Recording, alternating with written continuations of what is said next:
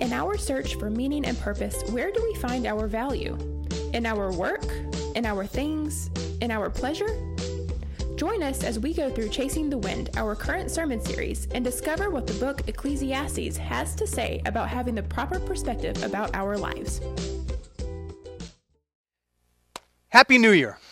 It is a new year where we have new hopes, new dreams, and for some, maybe even some new perspectives. This is the time of year where we resolve to do better, to be better, to live fuller. Truth is, every year we resolve to be better or to make changes, we often only see those resolutions last first three weeks to a month of the year. In our search for purpose and meaning in life, we resolve to do better, to be better, to live right. You know, we're going to we're going to eat right. We're going to shed those holiday pounds. We're going to spend less and get our financial house in order. We're going to get our budget going. We're going to be nicer to others and to ourselves. But what do we do when we do all these things and we don't get the results that we want? The outcome isn't what we'd expect. The things that we long for are still elusive to us. What then? In our search for meaning and purpose, your first question today is this Where do you find your value? Where do you find your value? Do you find your value in your work? Like, hey, if I am better at work, I produce more, I show up on time, I stay late, I work harder, I'm going to get that promotion, I'm going to get that raise, right? Maybe it's in your things. You know, I'm going to create a budget, I'm going to stick to it, I'm going to pay my bills on time, I'm going to get out of debt. I'll buy that thing that I really, really wanted. You know, that sound system or that new phone or that new car. Do you find your value, meaning, and purpose in pleasure, in enjoying life? You know, are you asking yourself, if I could just go on that trip, man, all would be right in the world. Everything I finally dreamed about would come true. What if you do everything right, but the outcome falls short of everything that you'd hope for? What then? What if this is all there is? What if life is nothing but wash, rinse, repeat? How many of us have asked these questions time and time again to never find the answer or an answer that satisfies? How many times? How many different ways? Where do we find our value, meaning, and purpose? Well, good morning. Welcome to Riverbend Community Church Online. Thank you for joining us here today. My name is Mike DeSelm. I'm thankful to be kicking off this new series with you called Chasing the Wind. We're going to spend the next several weeks looking at the book of Ecclesiastes and see how it can inform our faith, shape our views, and help us to find meaning, purpose, and value in life. I'd like to extend a special welcome to those of you who are joining us online for the first time. We would love to see you here in our physical location on any Sunday morning at your leisure. Please know that you're always welcome here, whether you're a Christian, non Christian, atheist, agnostic, wherever you're at on your faith journey. We want you to come be a part of what God is doing here in this community because there's a home for you here. There will also be a way for you to connect with us after today's service online. So please drop us a line anytime. Now, I don't know about you, but there's always been this restlessness, this uncomfortable tension in my life that I've always had to learn how to manage. This searching for what is the meaning of this? Like, why am I here in this place at this time right now. If all we do is live, die, wash, rinse, repeat, what if this is all there is? Why? What is the purpose? Please, please tell me that there is more to life than just this. Lucky for us, the Bible is not silent on this issue. The Bible is not silent on this question. I'd like to tell you a little bit this morning about a dude named Solomon who asked a lot of the same questions that we're asking in this series. And he also did a really good job of telling us where to not find the answers. Solomon was the son of a guy named David. You might know David. He was pretty popular in the Old Testament. He was king. He was the second king. He was also known as a dude after God's own heart. David had four sons, the fourth of which was a guy named Solomon, who he appoints to become his son. He becomes, or the king, the third king of Israel. And in the book of 1 Kings, chapter 3, we can see that there's this conversation that happens between God the Father and Solomon. Shows up to Solomon in a dream and he says, Hey, Solomon, Ask for anything that you want, and it will be given to you. Now, for me, this is like one of those Willy Wonka and the Chocolate Factory golden ticket moments. It's like, woohoo, I'm in. You know, maybe you're Aladdin and you got the genie and you're hoping that Robin Williams is going to show up. How many wishes do I get today? Right? This is Solomon, and Solomon can ask for anything that he wants. Anything, right? Does he ask for a long life? I would have, but no. Does he ask for incredible wealth? Uh-uh. Does he say, God, I want you to smite all my enemies? Doesn't do that either. Hmm. I want pleasant company for all of my days. Doesn't give ask that either. Instead, Solomon says, God, I, I want a wise and discerning heart so I can learn how to govern your people, because who besides you knows how to lead your people? Solomon's 15 years old when he's appointed the king. What 15 year old do you know that asks for these things? At 15, my head wasn't on that kind of straight. I wasn't thinking about those things. And yet, here's Solomon, already wise beyond his years, who asks God for even greater wisdom. And so, what does God do? He opens the floodgates. He opens the floodgates of blessing and pours out immeasurable things and more upon him. He gets peace with his enemies. He has immeasurable wealth. He has lots of pleasant company. And he has a long life. But most importantly, he got the wisdom to lead God's people. Something short circuited in all of that, though, in that wisdom. Something changed for him. But we do get the benefit of reading some of his wisdom. He wrote the book of Song of Solomon, he wrote uh, the book of Proverbs, and he wrote for us the book of Ecclesiastes. He wrote about ple- uh, trees and plants and wildlife. And world leaders at the time, they, they sought his company. And if they couldn't find his company, they would send envoys to go sit with him instead because people wanted to hear what he had to say. Now, Solomon wasn't just the wisest dude to ever live, but he was also the richest. Let me tell you, he was like rich beyond rich, and it's not even close. Elon Musk, 270 billion. Nothing. Jeff Bezos, 200 billion or so.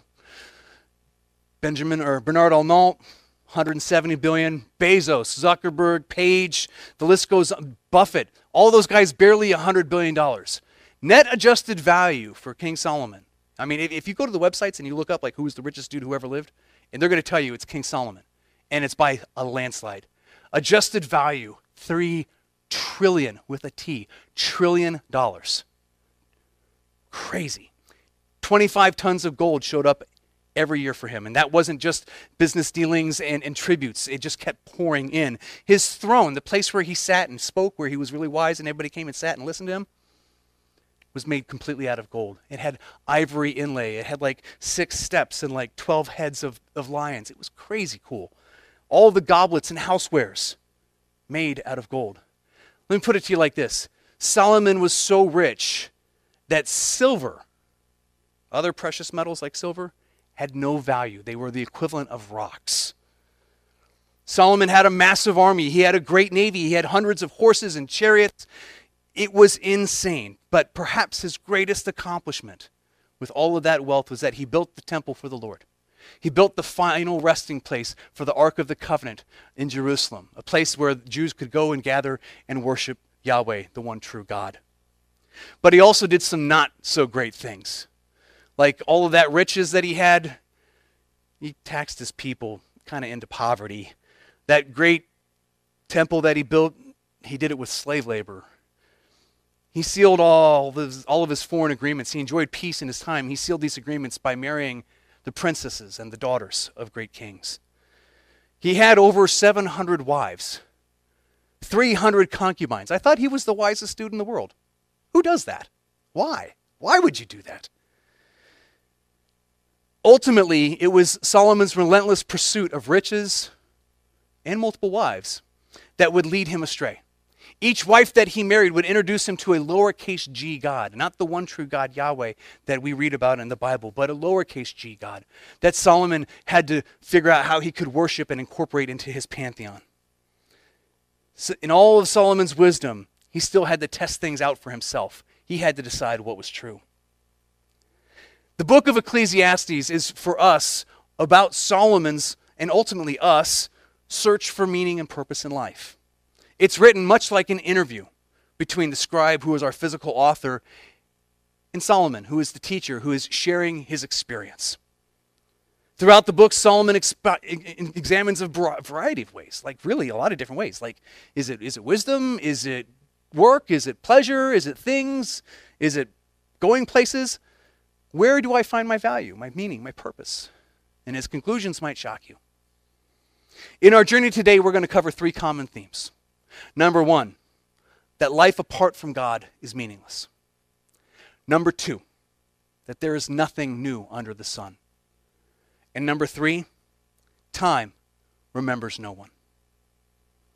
So this morning, we're going to start our journey in Ecclesiastes chapter 1. Ecclesiastes is written a little bit like a Quentin Tarantino film for you fans of film. You find the conclusion first, and then we read, read through to find how he got to that point. It's going to reveal to us in bits and pieces. So open your Bibles or your Bibles apps.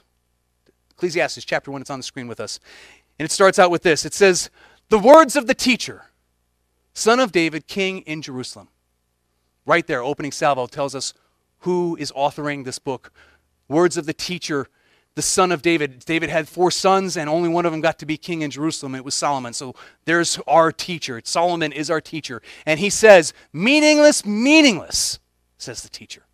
Utterly meaningless. Everything is meaningless. In his opening dissertation, Solomon illustrates for us what he sees as the futility of human existence. He says it's all meaningless. Some translations use the word vanity. It's all vanity. Now, to use the word once or twice is to make your point. Meaningless, meaningless, right? To say it three times obviously perturbed. But to say it four times in just the second verse of the book, Solomon must have been just beside himself with frustration at his conclusions that everything is meaningless. So much so that he uses the word meaningless 38 times in the entire book of Ecclesiastes. Through all 12 chapters, meaningless shows up 38 times. The word that we get for meaningless it comes from the Hebrew word hevel, or smoke, vapor, mist breath. It's visible, you can see it, but it doesn't have any substance to it. It's there and then it's gone. It's fleeting. You, you, you can try to touch it, but it's gone just as soon as you reach for it. And it's telling us this is what life is about futility, frustration, absurdity, ridiculousness. Everything is hevel, he says. Now, it's thought by some that Solomon is along in years at the time of this writing that he'd been a successful king in the eyes of so many people, but that he'd also lost his way from the deep, meaningful, restorative relationship with God the Father. And God has allowed Solomon to wander. And God is a jealous God. Understand this. He wants to be the sole focus of our attention, He wants to be the sole recipient of our adoration and of our worship. But God is also a just God. And what do I mean by that? When I say He's just, I mean He's morally correct. He's morally right. He's fair in all of His dealings with all things, including us, His most precious creation.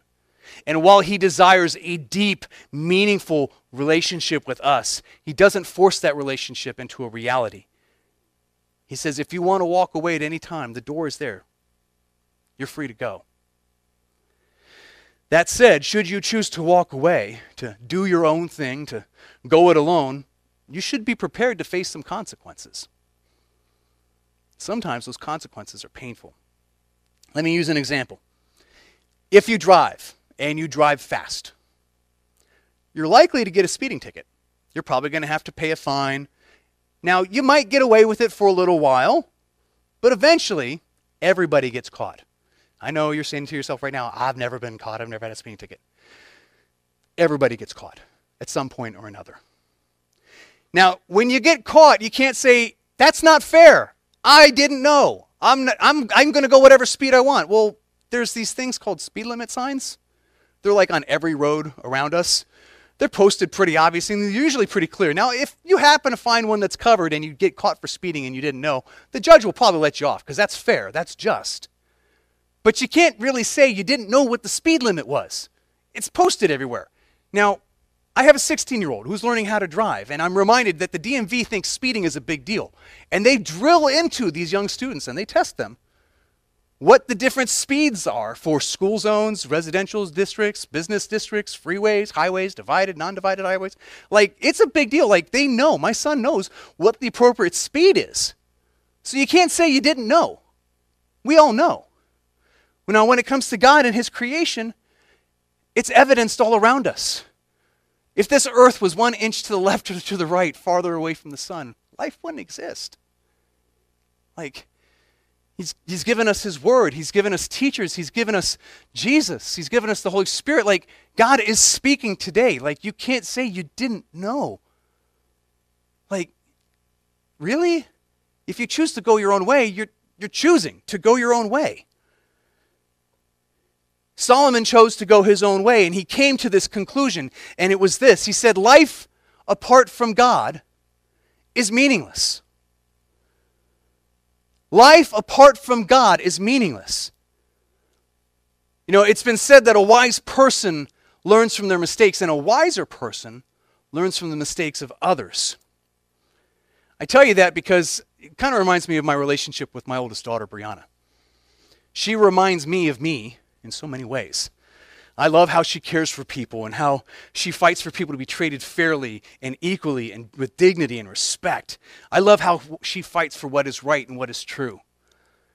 Sometimes, though, I wish she was a little less like me, and I wish she could learn from my mistakes, to not have to experience the same disappointments and misplaced trust, to not have to feel the pain of when you come up short or someone has betrayed you, to not have to know the sting of guilt of when you have broken the rules and been caught.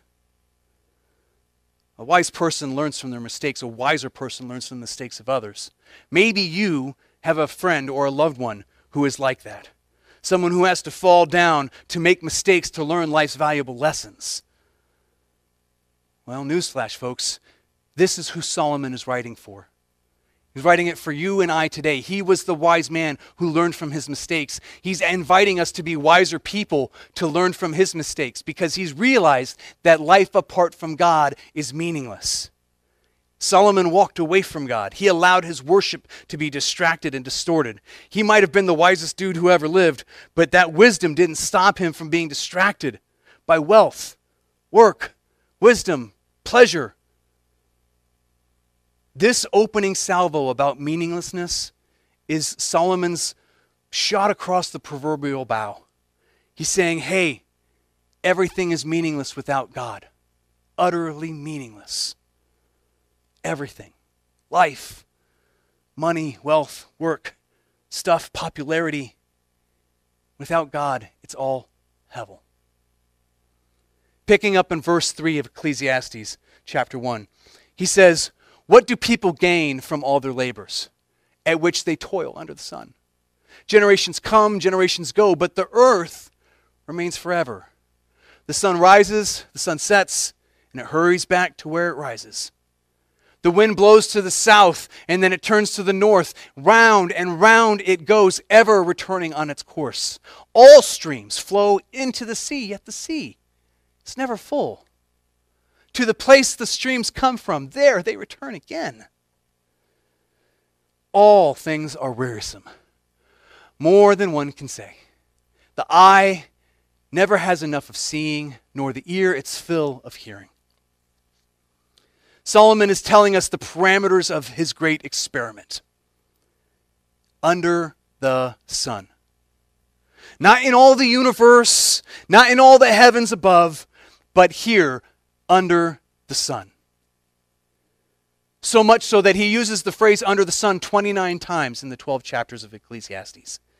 And I think it's incredibly important because when he makes his observations and describes his experiences, he's doing so from a distinctly human experience, a distinctly human perspective. He can only document what he saw with his own eyes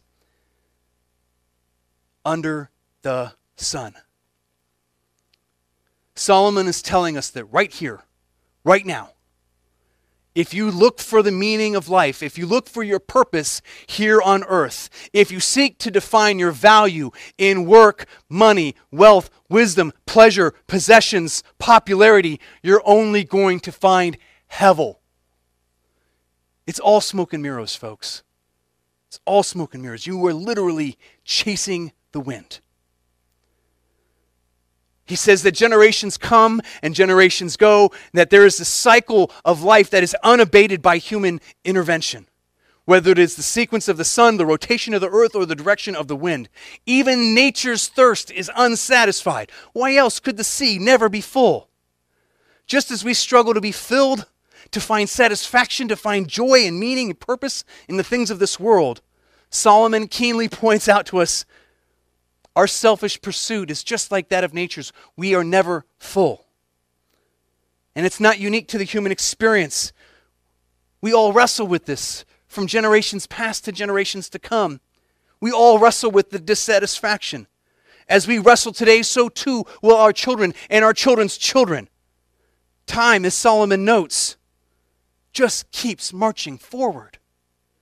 It's an endless cycle of wash, rinse, repeat, sun up, sun down, wind north, wind south. Rain falls, it evaporates, it goes back up into the air and falls again.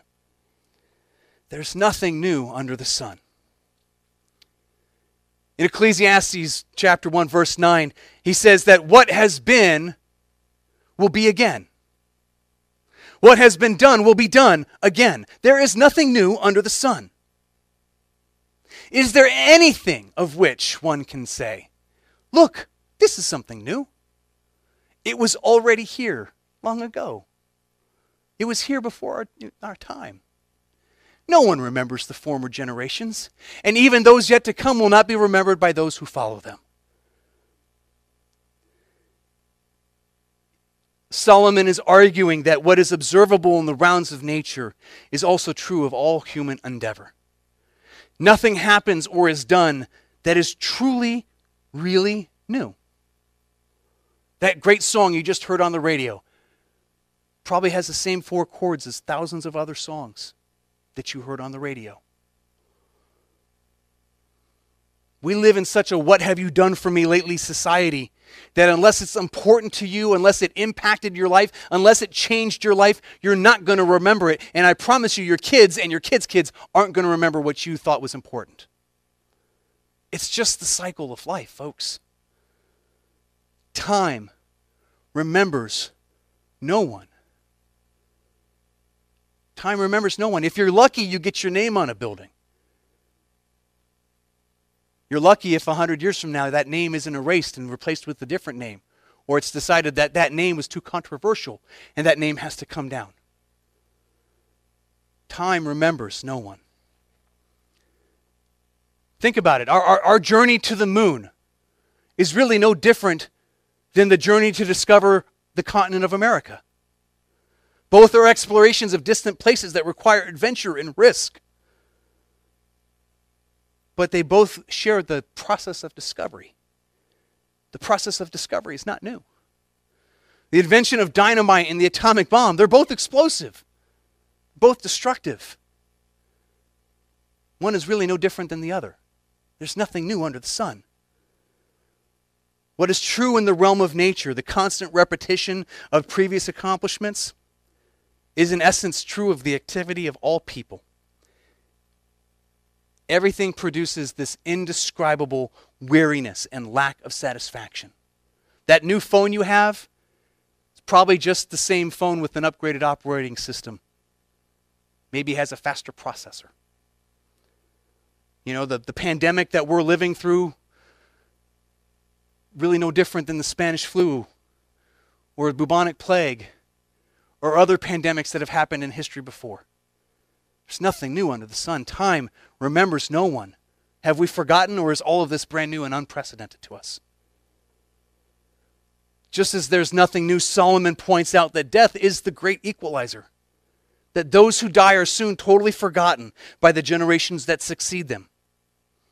Playwright Robert Bolt wrote it like this in A Man for All Seasons. He said, Death comes for us all. Even at our birth. Even at our birth, doth, death does but stand aside a little. And every day he looks towards us and muses somewhat to himself, whether or not that day or the next will he draw nigh. It is the law of nature, it is the will of God. We live and we die. It is the cycle of life. Even in death, everything is meaningless. You can't take anything with you. Now, my wife said to me the other day, Mike, this sounds so depressing, so cynical, so bleak. Is really is this the message that you want to start the new year off that you want to encourage people with? I said, No, no, I'm not done. There's, there's more to the story. There's got to be more to the story. I tell you that there is hope. If you read between the lines of everything that we've talked about this morning, you will see that there is a place where life is not meaningless, where it's not hevel, where life is not chasing the wind. It's found in God the Son, Jesus Christ. In John chapter 10, Jesus is having a conversation with the disciples and the religious lead of the day, and he's using this, this illustration that, hey, I'm like a shepherd and you are all my sheep. And he says this in chapter 10, verse 9. He says, I am the gate. Whoever enters through me will be saved. They will come in and go out and will find pasture. The thief comes only to steal, kill, and destroy. I have come that they may have life and have it to the full.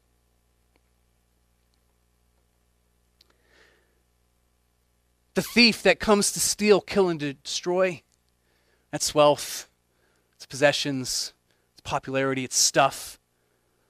That's all hevel. It's come to steal your joy because the new thing that you have is not going to be new in a year from now. That cool trip that you went on, time is going to forget. That great job that you have serving others will be forgotten in the generation to come. Jesus says, No, no, no, no, no. Don't find wastelessness in your life. Come to me. I'm the gate.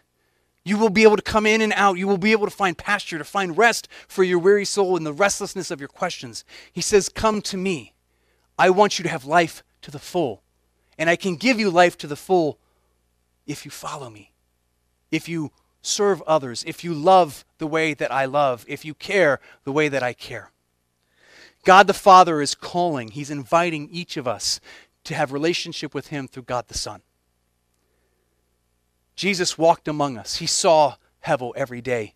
Jesus lived life with us on earth. He saw what it was to be destitute and despair and have frustration and to wrestle with these questions and find value and meaning and purpose.